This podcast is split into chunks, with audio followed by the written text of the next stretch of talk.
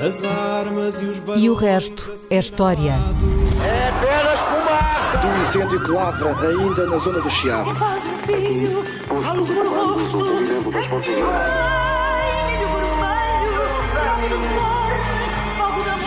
Quer transformar este país numa ditadura. Lamento, lamento. Com João Miguel Tavares e Rui Ramos. Olá, sejam bem-vindos a este episódio número 207 de E o Resto é História com Rui Ramos e João Miguel Tavares.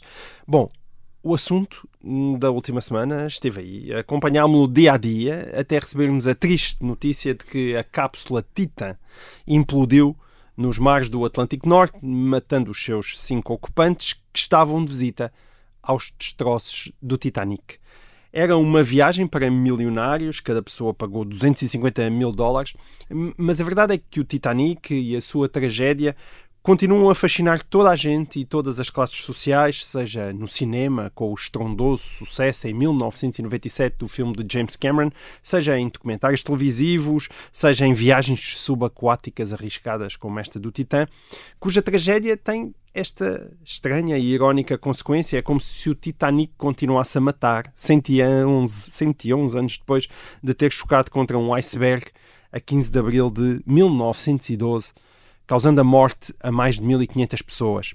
Note-se que não é o maior acidente com navios de sempre. Só na Segunda Guerra Mundial houve mais de uma dezena de navios que foram ao fundo, arrastando muito mais pessoas do que o Titanic. O, o naufrágio do navio alemão Wilhelm Gustloff, a 30 de janeiro de 1945, só nesse naufrágio houve cerca de 9.400 vítimas. E mesmo em tempos de paz, há naufrágios de navios civis maiores do que o Titanic, a, a, a começar pelo navio Donha Paz, que naufragou nas Filipinas em 1987 e matou mais de 4 mil pessoas.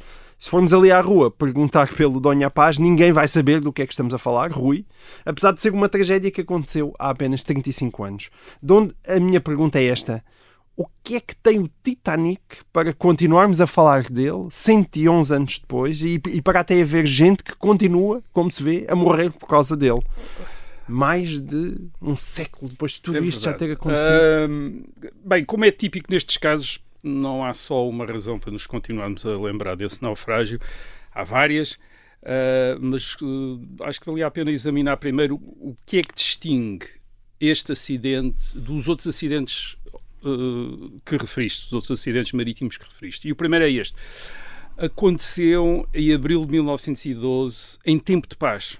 E foi um acidente. E, e um acidente sem precedentes naquela época pelo número de vítimas, mais de 1500. Nunca tinha morrido tanta gente num só acidente. E também há muito tempo que não acontecia em 1912 havia há muito tempo que não acontecia um grande desastre marítimo. Portanto, é, é natural que impressionasse toda a gente e que ocupasse, como ocupou, logo a partir de 15 de abril de 1912, ah, as primeiras páginas de todos os jornais. Há fotografias disso, do, de Ardinas, em Nova Iorque, a vender uh, os jornais com enormes ah, manchetes, a dizer acidente, etc. mais aquilo. Por exemplo, o caso do Wilhelm Gustloff, em janeiro de 1945. Uh, uh, Primeiro, não foi um naufrágio. O o navio foi atacado e afundado por um submarino soviético. Aconteceu durante a Segunda Guerra Mundial. Tecnicamente é um afundamento. É e um afundamento, exatamente. Uh, Eu usei e é um ato de guerra. palavra é, exato. É um ato de lá, guerra. É um ato de guerra. Uh, numa época em que estavam a morrer dezenas de milhares de pessoas, e soldados, civis por dia, em combates, em bombardeamentos, só no bombardeamento de Dresden, no dia 14 de fevereiro de 1945, portanto, poucos dias, poucos dias depois do afundamento do Wilhelm Gustloff, uh, só nesse bombardeamento de Dresden terão morrido pelo menos 35 mil pessoas. Certo. Portanto, como é óbvio, o afundamento do Wilhelm Gustloff não tinha qualquer hipótese de ir para a manchete em 1945, como teve o do Titanic em 1912. Portanto, é logo, uma- é logo isso. Havia muita coisa a acontecer, não se ia dar muita importância uh, àquilo que noutras, que noutras circunstâncias seria um grande acontecimento.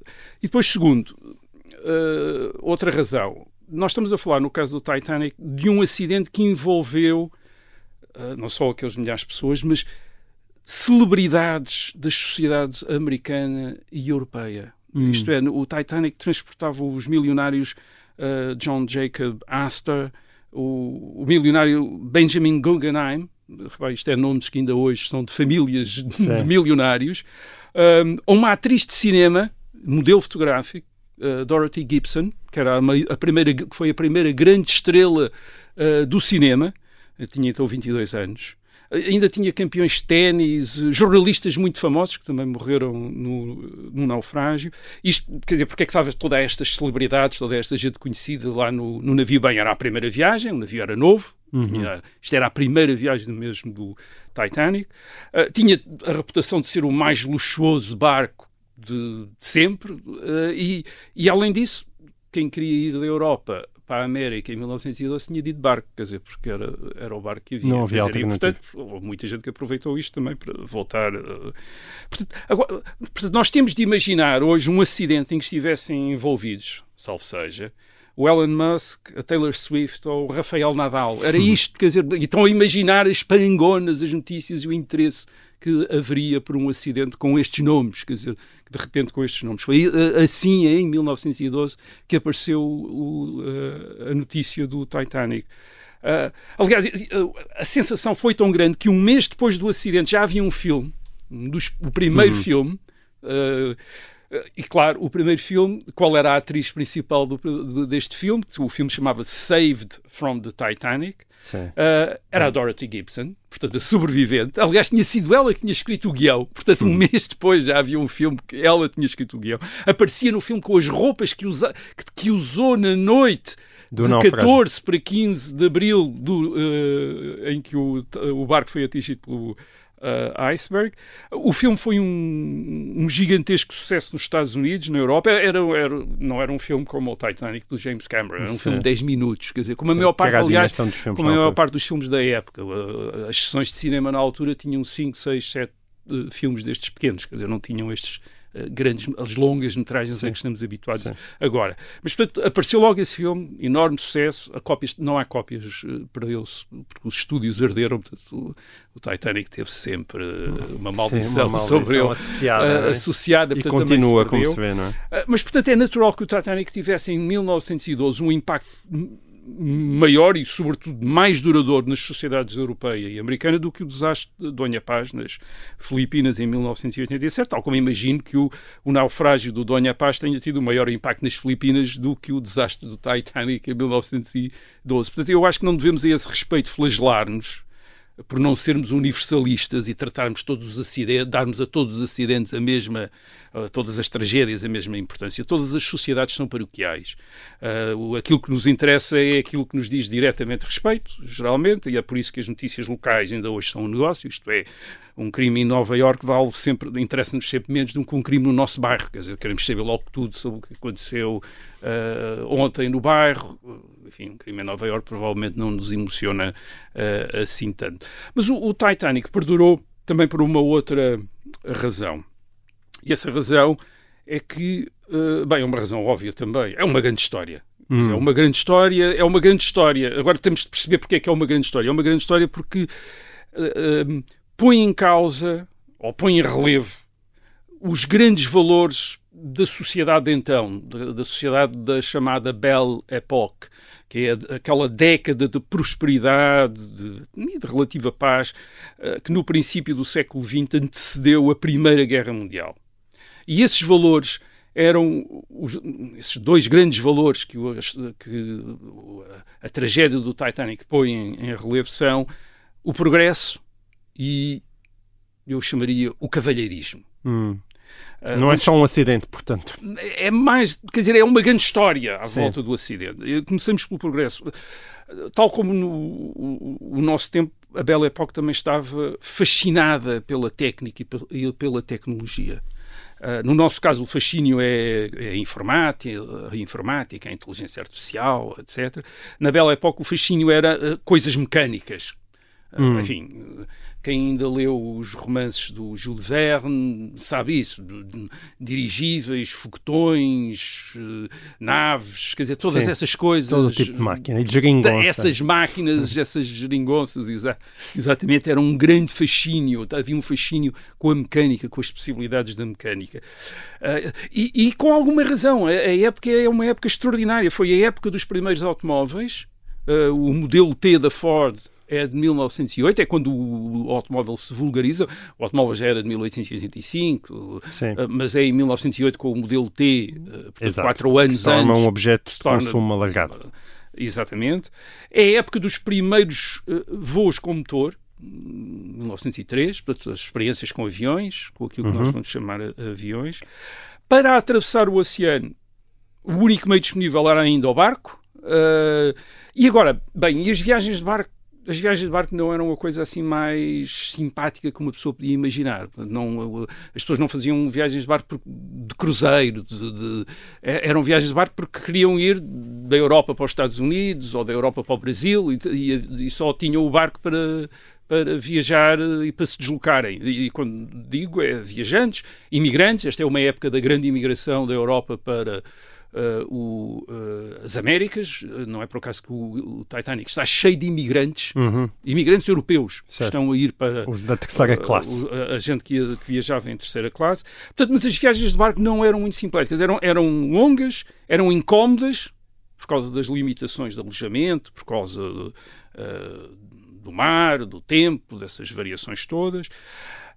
Nestes anos, antes de- do naufrágio do, do Titanic, não havia já muitas histórias de naufrágio, mas de vez em quando ainda aconteciam. E quando aconteciam, eram os maiores acidentes envolvendo máquinas. Porquê? Porque não havia nenhum meio de transporte que carregasse tanta gente ao mesmo tempo como um barco. Portanto, quando um barco afundava era quando morria mais gente. Isto é, se nós comparamos com os ah, acidentes ferroviários da época, os acidentes ferroviários da época, alguns bastante mortíferos, mas eram sempre nas dezenas de mortes, nas ah, centenas, uma, um, poucas um- centenas, daqueles sim. grandes, um dos grandes que eu ah, recenseei porque, ah, foi o de 22 de maio de 1915 em, em Quint, Quintins Hill, na Escócia, que causou 226 mortes. Portanto, isto é o maior Sim. acidente E é um ferroviário. é um grande acidente. Os 1500 ou 1600 mortos do Titanic eh, têm uma outra magnitude. Sim. Ora, o Titanic começa a ser construído em 1908 na Irlanda, em Belfast, nos estaleiros de Belfast, por uma companhia britânica, a companhia White Star Line, que precisamente assegurava, era uma das companhias que fazia as ligações entre a Europa e a América. E o Titanic promete logo duas coisas. Na construção, os seus construtores prometem logo duas coisas. Primeiro, um conforto nunca antes visto. Uhum. Isto é, não era só ter aposentos de luxo para a primeira classe, com restaurantes, cafés, lojas, piscinas, como os atuais navios de, de cruzeiro. Hoje em dia isso está associado aos navios de cruzeiro e é mais ou menos banal. Na altura, um barco deste, um barco de passageiros, ter estas coisas era uma coisa, enfim, extraordinária. Portanto, a ideia era dar aos 833 passageiros de primeira classe, 833 é a lotação, eles não tinham, em 1912 não tinha 833 passageiros na primeira classe. Isto era a lotação total, além destes, desta primeira classe havia uma segunda classe que tinha 614 lugares e depois havia uma terceira classe que tinha 2.453 lugares. Mas a, a ideia era dar, pelo menos aos passageiros de primeira classe, a sensação de que não estavam num barco no mar, mas que estavam num hotel ou numa estância de luxo. Portanto, com todas eh, as mordomias e, além disso, sem sentirem ondulações, nem nada, quer dizer, aquilo era para estar, estarem ali completamente com, eh, confortáveis. Eh, e mesmo a terceira classe, mesmo a terceira classe, para os barcos da época era luxuosa.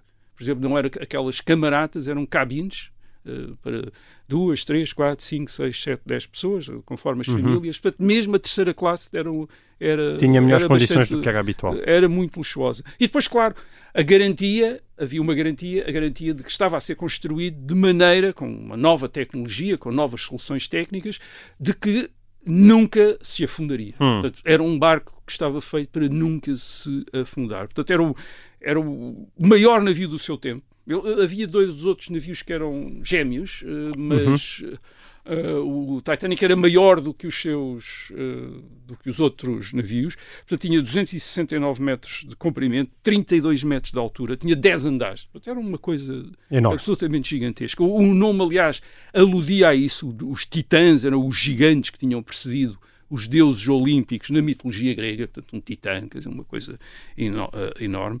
E, portanto, o afundamento do navio, que não se podia afundar, tinha de ser logo Sim, para uma começar grande uma notícia, grande é? notícia. E, e- e depois era uma grande notícia porque era também uma grande notícia porque era uma espécie de aviso para os limites do progresso. Aqui está o homem a desafiar a natureza, a dizer vou lançar ao mar um barco que nunca se poderá afundar e o barco afunda-se. E afunda-se na sua primeira, na sua primeira viagem. Sim. E ainda por cima com um por um acidente. Ah, Porque às vezes podia haver a, a, a ideia de bem, afundou-se por um erro humano. Não, o inquérito que foi feito revelou que a tripulação e o seu eh, comandante fizeram tudo de acordo com as, eh, pra- as melhores práticas em vigor. Mesmo aquilo que depois foi criticado, como por exemplo a velocidade que ia numa área que tinha com gelo, era uma prática eh, comum. Portanto, não limitaram-se a fazer aquilo que todos os barcos eh, faziam.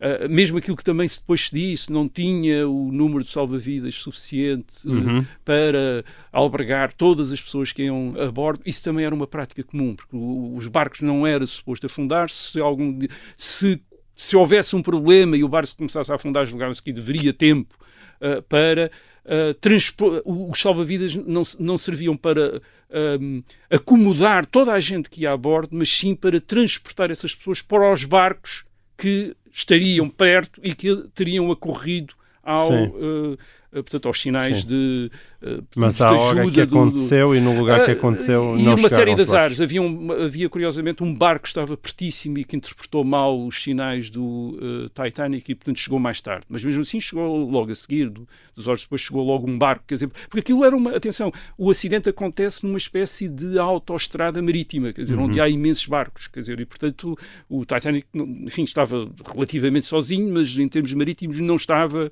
eh, completamente eh, sozinho. Portanto, o que é que nós temos aqui? Temos aqui a ideia de que há um risco em desafiar os, em, em desafiar os limites do poder humano. E isso era um grande tema da cultura ocidental e da cultura da época. E para, e para termos uma ideia disso, de como era um grande tema, há este caso que tem sido interpretado como um caso de coincidência extraordinária, que é em 1898 portanto, 14 anos antes do acidente, um escritor americano, que hoje já ninguém ouviu falar, que é um Morgan Ro- Robertson, que era um autor de livros populares, isto é, de literatura Sim. mais ou menos cordel, digamos assim. Ah, este escritor americano ah, publicou ah, em 1898 uma, uma novela chamada Futility, portanto, Futilidade. E o que é que era, a- sobre o que é que era a novela? A novela era sobre um barco que não se podia afundar, se chamava Titan, que chocou que- e que não se podendo afundar, o que acontecia é que ele chocava com um iceberg no Atlântico Norte, afundava-se. Bem, mas uh, a história depois é diferente. O, o herói do, do- de- da história ahm, aparentemente salta para o iceberg, salta do barco para o iceberg. Certo. No iceberg mata um urso polar. Quer dizer, portanto, a história é assim mais complicada e salva uma rapariga, etc. Certo. Mas quer dizer, mas reparem, E também, eh, vais-me dizer, também foi em Abril. E foi em abril. Foi eh, também foi em abril. também em abril. Ah, quer dizer, e depois toda a gente diz: o homem tinha poderes extraordinários. Não tinha poderes nenhums. Quer dizer, o homem estava a antecipar aquilo que se imaginava. Quer dizer, isto é aquilo que toda a gente imaginava, que é ah, nós vamos desafiar a natureza e a natureza vai nos provar que Uhum. os seres humanos, isto é, que o progresso. Portanto, A ah, a ah, não chega a, a tempo. Aliás, só por só já uh, curiosidades, o mesmo autor, este Morgan Robertson, escreveu também uma outra novela em 1914, publicada em 1914, que era sobre uma guerra entre os Estados Unidos e o Japão, em que o Japão atacava atraiçoeiramente a frota americana no Hawaii. Quer dizer, portanto, reparem, mais uma vez era uma história de, Desculpa, de é, rivalidades. Ainda vamos fazer um programa sobre Morgan Robertson, que eu não fazia ideia quem fosse. Pronto, quer dizer, de- portanto, a digamos que esta história, visionário. isto é que é o importante, esta história, a história do naufrágio, a tragédia do Titanic, quando acontece, a história já está escrita, já está escrita no sentido em que a preocupação já Uhum. existia, portanto, era encaixar aquela história, portanto, não era uma, uma história que as pessoas não soubessem dar conta, ou Sim. o que é que eu hei de fazer dessa história, não, aquilo era facílimo. Eh, torná-la uma história interessante. Aqui está um caso do eh, limites do progresso. Sim, Portanto, muito e bem. aqui o progresso Olha, não é. nós estamos com dificuldades em encaixar eh, esta pergunta no nosso tempo. Acabou a primeira parte do resto da história. Voltamos já a seguir com o resto de Titanic. Até já.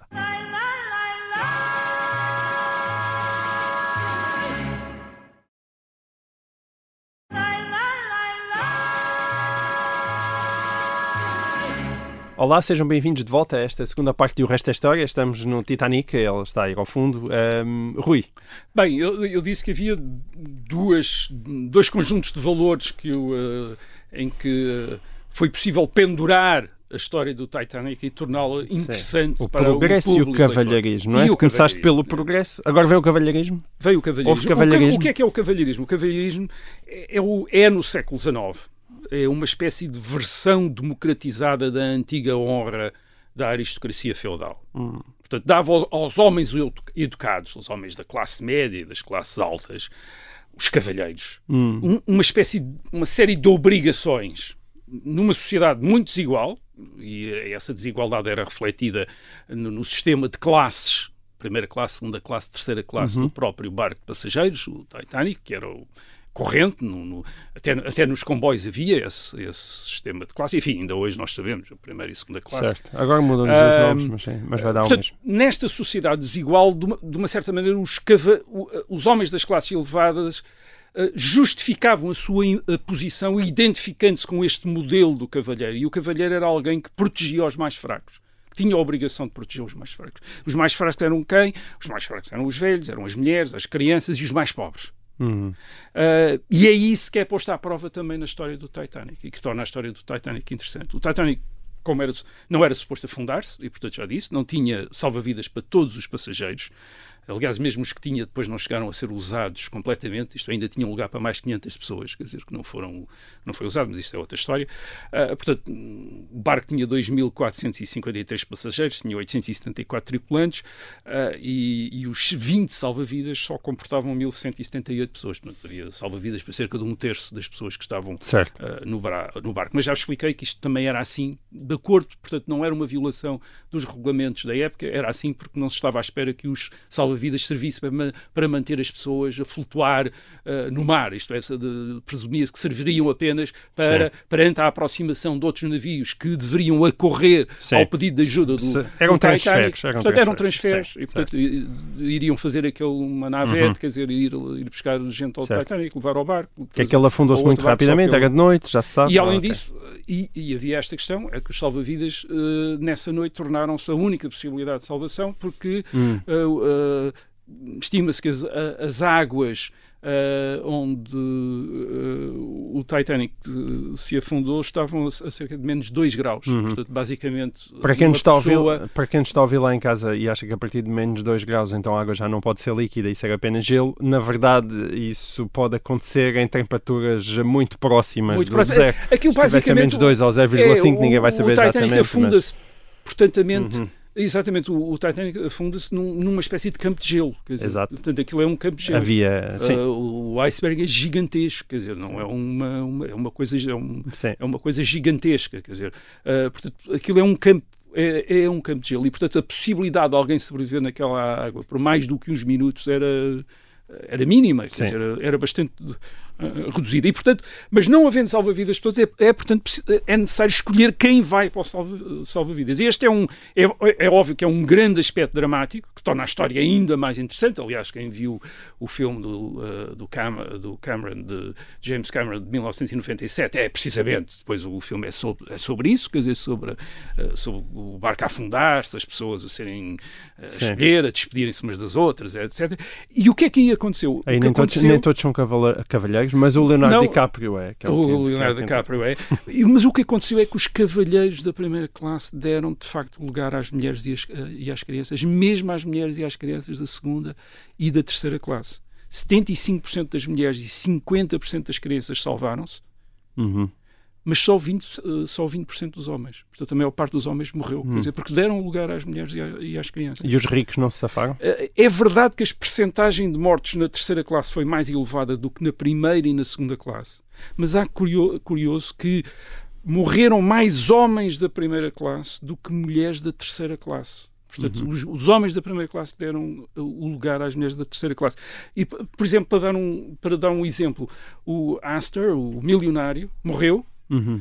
mas a mulher do Astor não morreu, nem a empregada. Uhum. Portanto, a empregada foi no lugar do patrão, quer dizer, Certo. por ser uma senhora, portanto, foi no lugar do patrão. Ou seja, a cultura de cavalheirismo resultou e, portanto, alimentou grandes histórias. Uma Uhum. das grandes histórias, que é mais ou menos mitológica, é a do capitão do eh, Titanic, o, Ed- eh, o Edward Smith, um, portanto, a sua despedida, portanto, ele diz à, à tripulação do megafone para cuidar das mulheres e das crianças e depois volta sozinho para a ponte de comando e lá fica a ir ao fundo com o, Com o uh, navio, quer dizer, uh, e portanto, desse ponto de vista, o desastre confortou, era também confortou esta imagem de uma sociedade de cavalheiros em que as mulheres e as crianças estão a primeiro e, portanto, resultou, quer dizer, como tinha todos os ingredientes para ser uma grande história, para serem feitos imensos filmes, foram, não é só o filme do James Cameron, nem o filme da Dorothy Gibson de uh, 1912, há imensos filmes, uh, enfim, todo, quase todas as décadas se faz um filme sobre o,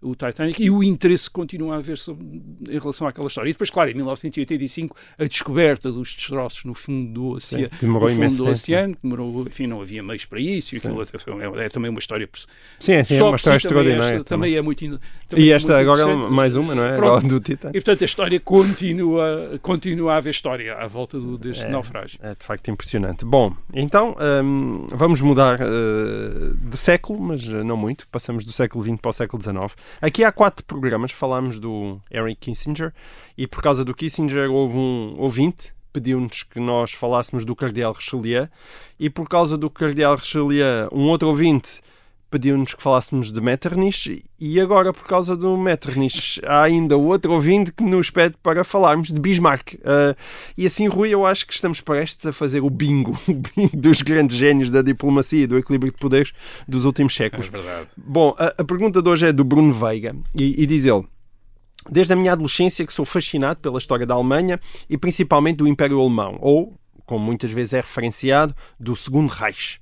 Eu tenho a noção clara de que Otto von Bismarck é uma figura essencial para a criação desse império, mas será que podemos afirmar que Bismarck hum, foi tão importante para o século XIX como foi Metternich? Qual o seu verdadeiro peso diplomático? Podem explicar um pouco quem foi Bismarck e como é que ele moldou a Europa até à sua saída de chanceler? Rui, entre a liderança da Prússia e a chancelaria do Reich, registra realmente, estamos a falar de quase três décadas de poder. Ah, Acho que podemos desde já concordar com o ouvinte Bruno Veiga sobre a importância de Bismarck, não é? Estamos a falar de um dos grandes colossos políticos do século XX. Do século XIX. Desculpa, do século XIX. Sim, o Bismarck foi chanceler do Reino da Prússia, eh, portanto, primeiro-ministro, eh, desde 1862 e depois do Império Alemão, isto é, da Alemanha unificada, a partir de 1871 até 1890. Portanto, esteve 28 anos à frente da Prússia e depois da Alemanha. E, aliás, enquanto esteve à frente da Alemanha, também, também esteve à frente da Prússia porque continuou a ser primeiro-ministro eh, da Prússia. E, portanto, desse ponto de vista, já só desse ponto de vista, pode competir com o Metternich, eh, que na primeira metade do século XIX também esteve à frente da diplomacia e do governo da Áustria durante uma tempo, imensidade de tempo. Perdão. Ahm, a outra coisa que eles tiveram em comum foi uma espécie de má imprensa. O Metternich foi considerado o grande inimigo do progresso na primeira metade do século XIX, já falámos aí, eh, aqui a esse respeito, eh, e o Bismarck teve uma. O Bismarck teve sobretudo uma má reputação depois da sua morte. E porquê?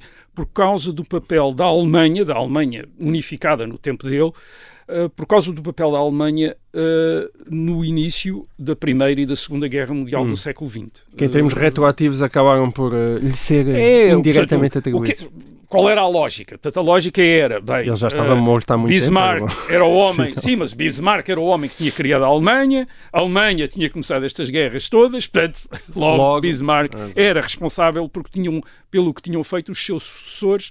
Eh, no caso da Primeira Guerra Mundial, o Kaiser Guilherme II, no caso da Segunda Guerra Mundial, também o chanceler eh, Adolf Hitler. Uhum. E portanto, como, é- mas a ideia aqui que fica é, é como se Bismarck já tivesse desejado ou tivesse na, na ideia aquilo que Guilherme II e Adolf Hitler vão tentar na primeira Hum. uh, metade do século XX, que é dominar militarmente a Europa. E E, nunca- e aquilo E nunca nós... quis isso. Não, Bismarck não tem esse objetivo, nem, nem sequer ao contrário de, de Guilherme II e de Adolf Hitler, a guerra foi um meio que ele gostasse de usar ou que preferisse usar ou que, para atingir os seus objetivos. Não era um políticos. belicista. Não era nada disso. Embora às vezes tivesse alguns discursos de ferrabras, mas não, não era de maneira, de maneira nenhuma.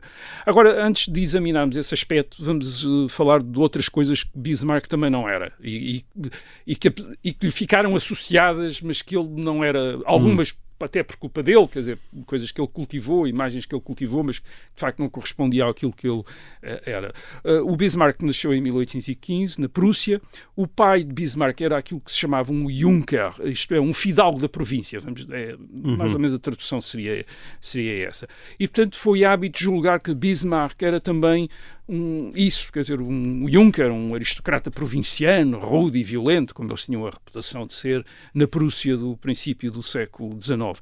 E não era. Hum. O, o, a, a, o, pai era um Juncker, mas a mãe de Bismarck era, um, era a filha de um ministro do rei Frederico II da Prússia. Okay. Uh, portanto, então, Bismarck, Bismarck cresceu em Berlim em, em contacto com a corte e com a família real, o que explica a sua ascensão política. Uhum. Portanto, ele não é um homem da província que tivesse escalado ao poder contra todas certo. as. Até porque isso naquela uh, altura é altamente improvável. Não, não, é? ele é tal como Metternich, portanto, alguém que faz parte de uma família que está ao serviço dos soberanos destas uh, dinastias. E, e, isso, aliás, era visto pelas.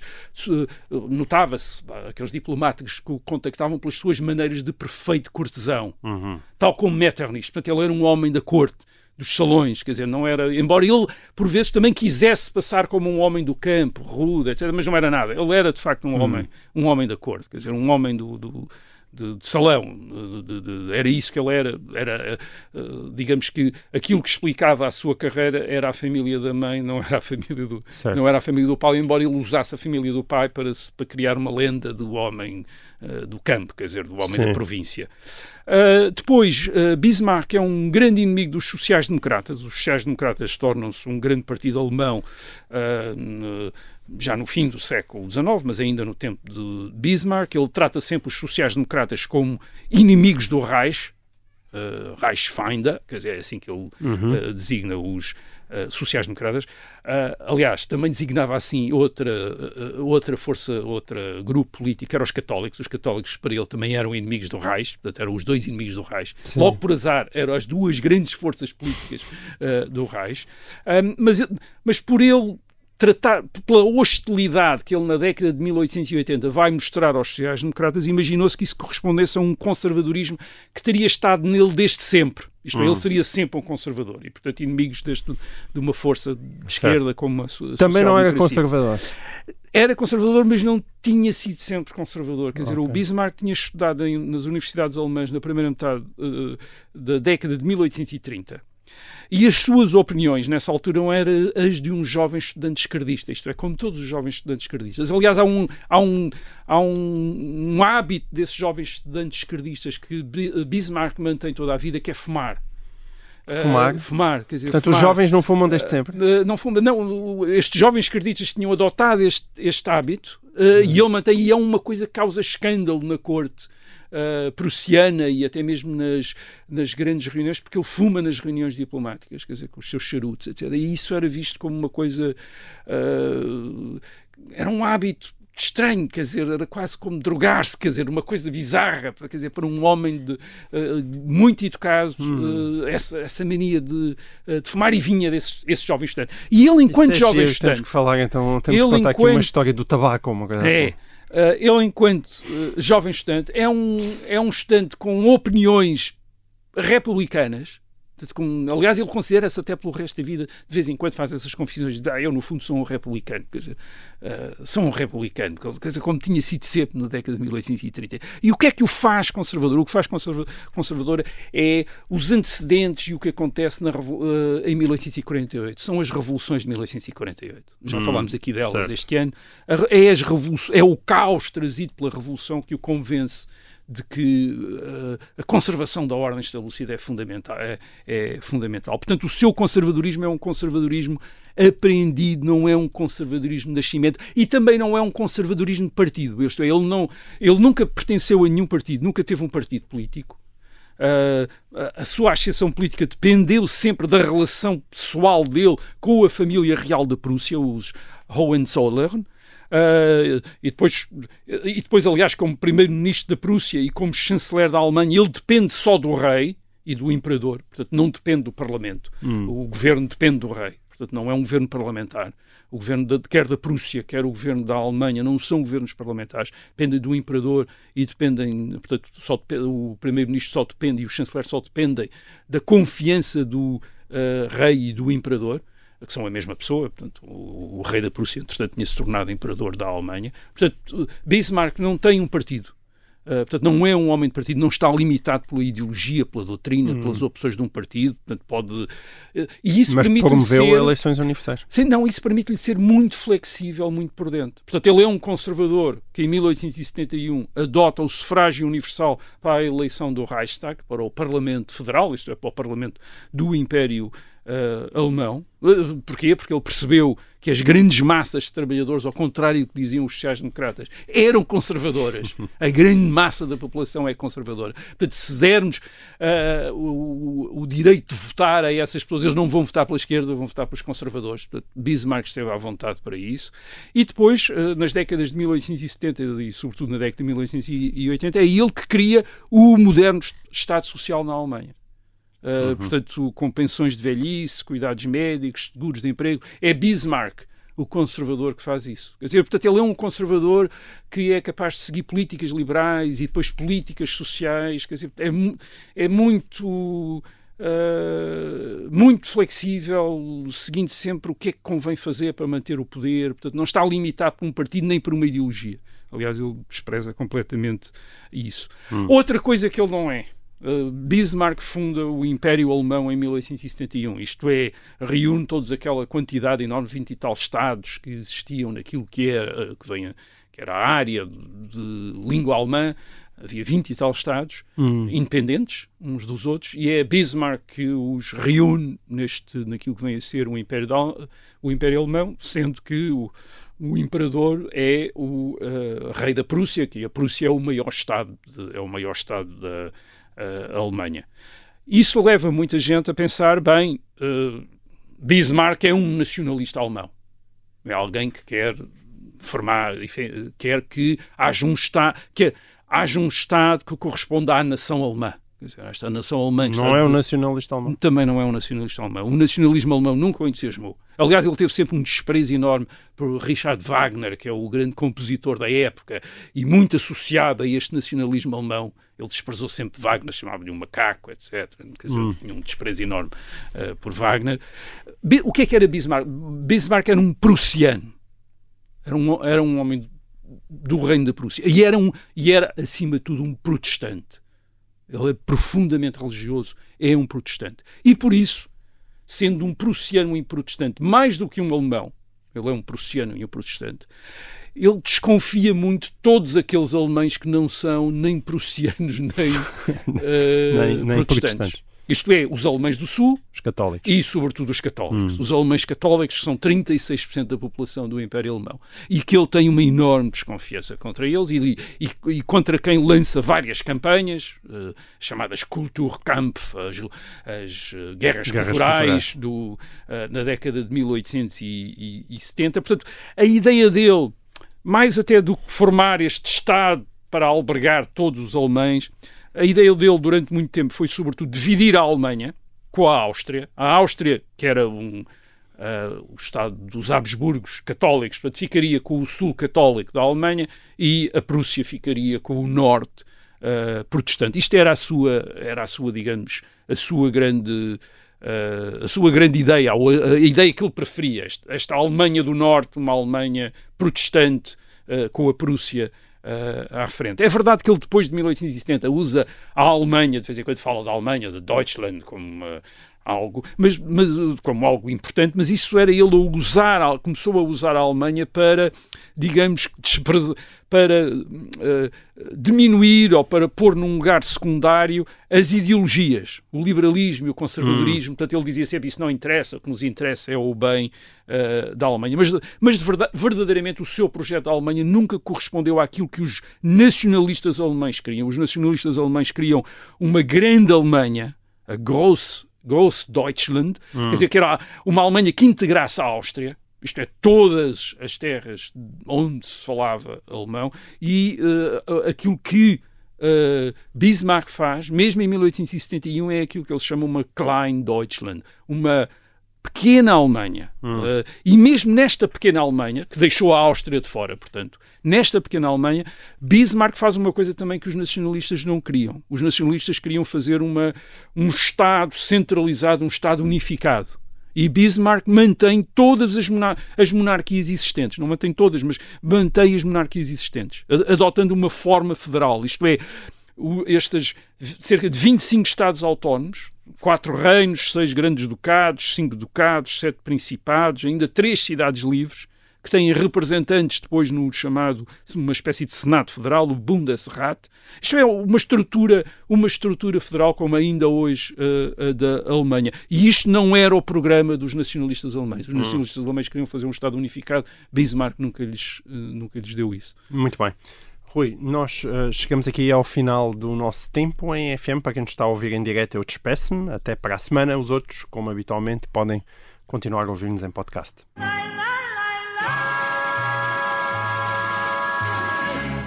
Muito bem. Então, estávamos uh, a falar agora da vamos... unificação. E agora vamos Alemanha. falar então de, desta história das guerras e da diplomacia. Uhum. Uh, o, o, Bismarck atinge uh, obtém esta unificação da Alemanha, esta pequena Alemanha, através de três guerras.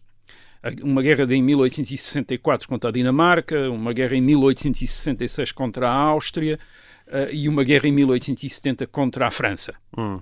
Para quem não era belicista, Rui. Uh, mas reparem, estas guerras são guerras que acontecem num período de seis anos, certo. muito limitado.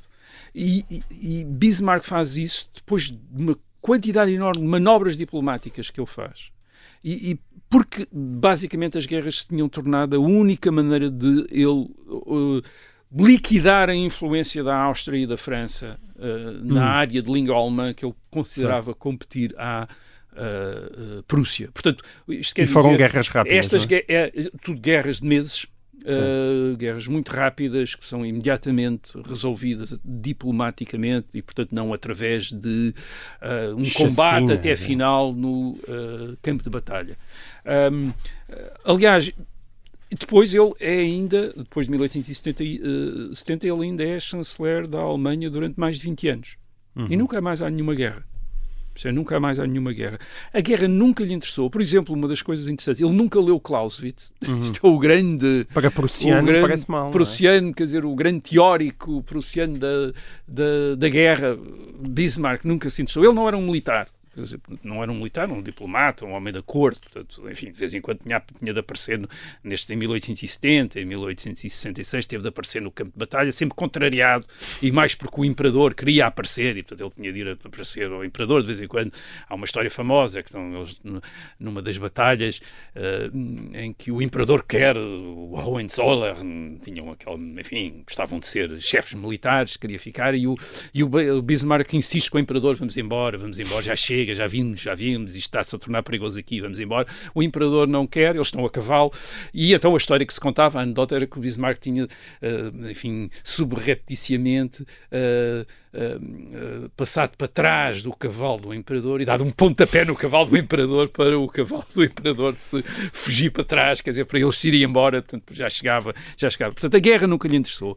Portanto, ele não leu Clausewitz, as suas, as suas leituras favoritas eram a Bíblia, Shakespeare, e os romances do Alexandre Dumas, que era isso que ele gostava, era isso que ele gostava Sim, eu, agora ele quer dar à Alemanha, depois a Alemanha que ele obtém em 1871, 41 milhões de habitantes, num processo rápido de industrialização que vai fazer da Alemanha a maior economia da Europa Ocidental no princípio do século XX. Ele quer que a Alemanha esta Alemanha predomine, mas a sua ideia de predomínio não é tanto militar, é mais é sobretudo diplomática. Até uhum. porque ele durante muito tempo ainda não tem da Alemanha a ideia que vão ter os seus sucessores no princípio do século, no fim do século XIX e princípio do século XX. Esses, estes já vão ter a ideia de que a Alemanha é mesmo a maior potência militar e económica da Europa.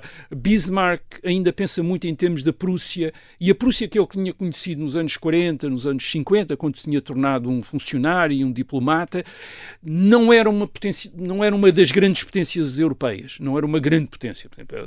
E, portanto, ele, ele ainda mantém essa mentalidade de alguém que vem de trás, quer dizer, que não está seguro de uma força, não está seguro da sua força, e, portanto, não e portanto tem um certo receio de arriscar tudo em guerras. Até o que ele diz, uma guerra é perigosa, numa, Hum. numa guerra está tudo em causa. Outra vez, e às vezes os fracos ganham, quer dizer, e, tal como a Prússia tinha ganho, eh, não sendo a mais poderosa no- no- nos mapas, quer dizer, e portanto podia dar-se o caso da Prússia perder uma guerra que, nós- que estava à espera de ganhar, tal Hum. como em 1870, a França, que era vista como a maior potência militar da Europa, em 1870, portanto toda a gente julgava que a Prússia estava feita, digamos assim, para usar uma expressão plebeia, Certo. estava feita, e a Prússia ganha.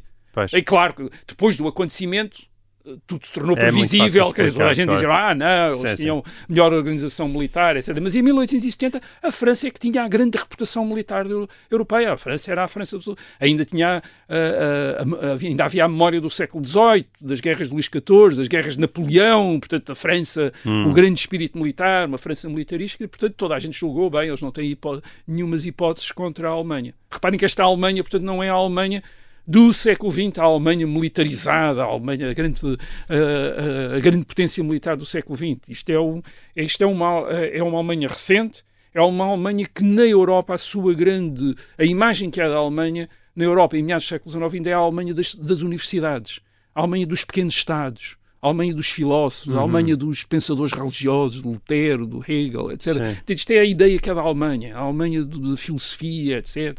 Todos eles estudantes, todos a imaginarem novos sistemas filosóficos e a, discutir, a discutirem a religião. E depois tinha, havia um Estado, de facto, a Prússia, que tinha uma tradição militar, mas era um Estado relativamente pequeno uh, na Europa. Portanto, a, Alemanha, tal como nós, um, ou tal como o século XX a conheceu, para dizer melhor, Não é existia uma- no século XIX. ainda não é a Alemanha que Bismarck estava a é a Alemanha que Bismarck está A criar. a criar, mas não é ainda a Alemanha que ele tem, Sim.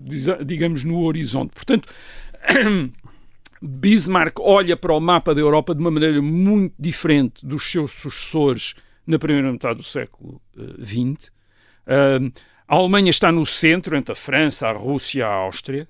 Para os sucessores de Bi- de Bismarck no princípio do século XX, isso foi uma fraqueza, portanto, eles estavam cercados de inimigos e era preciso combater os inimigos. Bi- Bismarck não via assim. Bismarck via-os como uma a possibilidade de fazer alianças e acordos com estes vários, ah, estas ah, outras potências e tentar colocar a Alemanha, esta nova Alemanha, no lugar que tinha sido da Áustria de Metternich, isto era uma espécie de presidente do Conselho da Europa, isto é, de, de, ah, digamos, mediadora entre as várias potências ah, europeias. É isso que ele vai tentar fazer, sobretudo a partir do fim da década de 1870, através, ele estabelece vários acordos, por exemplo, não vou entrar em detalhes aqui, porque, enfim, tudo é, todas as histórias são muito complicadas, mas, por exemplo, a Liga dos Três Imperadores, com a Áustria, a Rússia e a Alemanha, em 1881, depois a tripla aliança com a Áustria, a, a- a- a- Alemanha e a Itália, em 1882. Ele com a Áustria, reparem que a Áustria tinha, tinha feito uma guerra em 1866, mas consegue reconciliar-se. Portanto, a Áustria aceita mais ou menos o, eh, enfim, a nova situação perante a Alemanha. O grande problema que ele tem, diplomático que ele tem, é com a França. E porquê? Porque uma das coisas que acontece, que aconteceram na guerra entre a, França e a Alemanha em 1870, e a, e a Prússia, aliás, em 1870-71, é que a nova Alemanha ane Anexa. anexa duas províncias duas províncias francesas, que são duas províncias de língua alemã, que é a Alsácia e a Lorena. 90% da população falava alemão aí. Que eram províncias que tinham, eram, portanto, territórios de língua alemã que tinham sido conquistados pelos franceses no século XVIII. Portanto, Bismarck está, curiosamente, Bismarck está contra a anexação. Mas uh, a força da opinião nacionalista al- alemã é demasiado grande e ninguém compreendia que tivesse havido uma guerra que, uh, que a Alemanha tivesse, Tivesse vencido e não. e não tivesse aproveitado para recuperar estes territórios de língua alemã que tinham sido conquistados pela uh, França. Além disso, os militares alemães, que Bismarck também despreza e detesta, mas os militares alemães criam a margem ocidental do Reno. Portanto, estas províncias ficavam na margem uh, esquerda, portanto, na margem ocidental do Reno. Uh, criam uma margem ocidental do Reno para se defenderem da França. Diziam, "Ah, isto é fundamental, ainda por cima porque havia duas grandes fortalezas uh, tradicionais nestas províncias, que era Metz e Strasbourg. Portanto, eles criam estas fortalezas para a Alemanha. Portanto, Bismarck tem de, tem de ceder uh, contra a vontade. E o que acontece é que a França nunca aceita, uh, nunca vai aceitar esta, esta anexação, portanto, continua a achar, a achar que aquilo são duas províncias francesas ilegalmente ocupadas pela Alemanha, até à Primeira Guerra Mundial, esta é a política eh, francesa. Em 1918, quando a França ganha a Primeira Guerra Mundial, uma das coisas que faz é recuperar, obviamente, a Alsácia e a Lorena, e essa é, essa é uma preocupação. Portanto, há, há, um conflito com a França que Bismarck gostaria de não ter tido e por ele não teria, não teria tido, mas que lhe é imposto pela, pela guerra de 1870-1871. Mas depois a sua grande preocupação é muito semelhante à de Metternich na primeira metade do século XIX.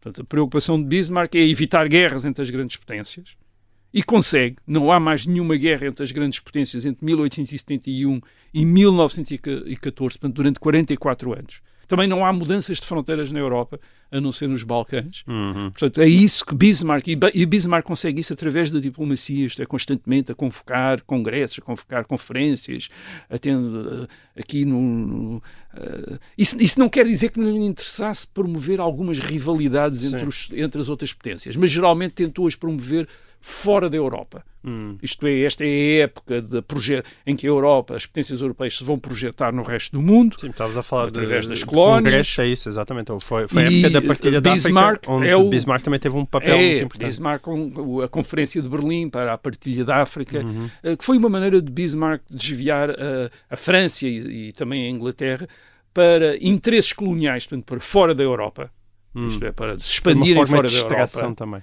E depois também, imaginando que isso iria criar conflitos entre elas e conflitos também com a Rússia, como aliás criou. E portanto isso era ótimo, quer dizer, para uh, Bismarck.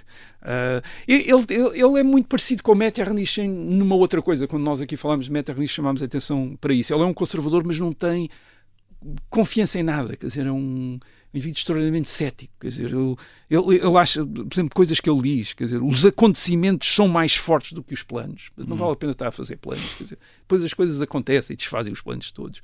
Ele diz, ele diz nenhum homem pode criar uma corrente de acontecimentos. Só pode ir na corrente e tentar, eh, e tentar guiá-la.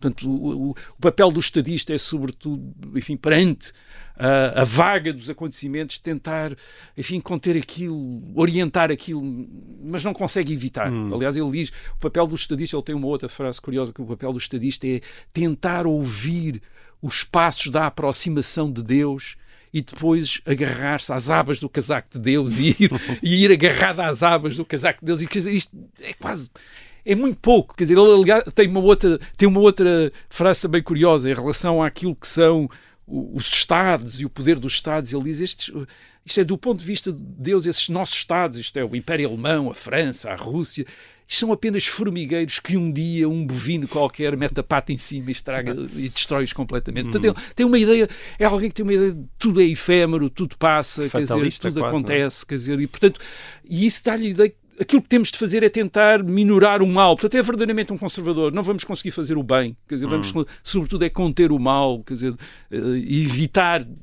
envolver-nos em grandes problemas. Quer dizer, é, é isso. Um bocadinho como uh, Metternich.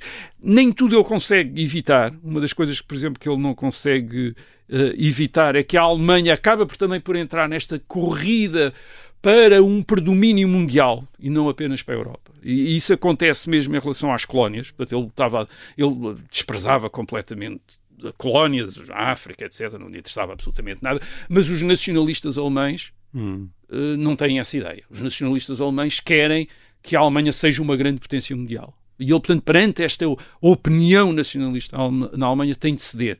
E, portanto, a Alemanha acaba por adquirir também colónias nos anos 80, no tempo de Bismarck, colónias em África, colónias na, eh, no Pacífico também, um, contra a vontade dele. Ele não é nada entusiasmado, entusiasmado por isso, mas a, a Alemanha acaba por ter um império colonial relativamente importante, é o terceiro maior depois da Inglaterra e, e, da França. E o que é que isso faz? Faz com que os uh, haja na Alemanha gente começa a pensar na Alemanha de uma maneira completamente diferente de Bismarck. Isto é, não este mediador entre, mediador entre as outras potências, mas a grande potência, a grande condutora da política mundial. É assim que Guilherme II o novo Kaiser, a partir de 1888, pensa. Não é assim que Bismarck pensa. E o que acontece em 1890, Bismarck tem 75 anos, mas ainda está sempre doente. Bismarck está, ele está sempre doente. E, e os outros diplomatas dizem como é que não havia de estar. Fuma imenso, come imenso, come a, maior ceia que ele fazia era antes de ir, imediatamente antes de ir para a cama fazia uma ceia gigante, o que quer dizer que depois não conseguia dormir. E depois dizia, e quando não conseguia dormir ficava a pensar nas coisas. E portanto ele, ele tem uma, uma carta curiosa em que diz: oh, uh, passei a, não consegui dormir a noite passada, passei toda a noite a odiar. Quer dizer, a odiar, quer dizer, a, a, imaginar coisas que lhe tinham feito, quer dizer, é. coisas que ele não perdoava. Quer dizer, ele dizia sempre: Eu sou um homem que esquece, mas não perdoa. Hum. Quer dizer, e, e, um biógrafo diz: uh, uh, Não é verdade, ele de facto não perdoava, mas também não esquecia. Portanto, lembrava-se tudo e ajustava contas com toda a gente, perseguia toda a gente que lhe tivesse feito alguma vez alguma hum, algum maldade, algum enfim alguma desfeita, etc. Hum. Mas Guilherme II, portanto, o novo Kaiser, o jovem Kaiser, tem uma ideia completamente uh, uh, diferente uh, e o, o, em 1890 é faz aquela que é uma espécie de a grande sensação da política europeia do fim do século XIX, que é demitir Bismarck, ninguém estava à espera, nem o próprio Bismarck, e que não queria também, ele estava à espera de continuar. Um, e Guilherme II não demite só Bismarck, vai desfazer o sistema de Bismarck, isto é, desfaz esse sistema de alianças, de acordos que a, a, a Alemanha tem com todas as outras potências, e o que, enfim, isso é outra história, mas aquilo que Guilherme II acaba por fazer é isolar uh, a Alemanha, isolá-la com duas potências fracas, relativamente fracas, que é a Áustria e o Império Otomano.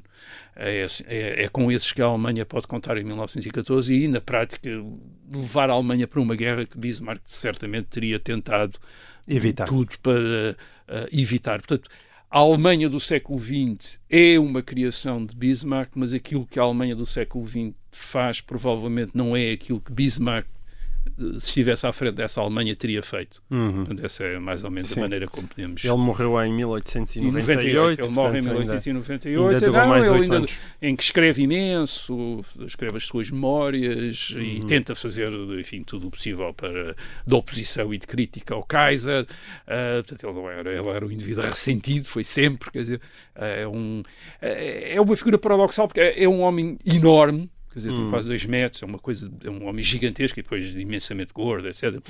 Uma figura gigante, mas lá dentro há, este, há uma figura muito estranha de, de fragilidade, de histeria, de romantismo, de uma série Sim. de coisas que ele é também e que, uh, e que não é bem, portanto, aquele chanceler de ferro que depois fica na lenda, quer dizer, é uma Sim. figura muito mais uh, complicada do que isso e, e mais interessante, obviamente. E para quem comia o píparas uh, ceias antes de deitar, ainda durou até aos 83, não está mal. Não estava nada mal, sempre doente, sempre doente, sempre, doente, mas sempre vivo. Até aos 83 vivo. anos.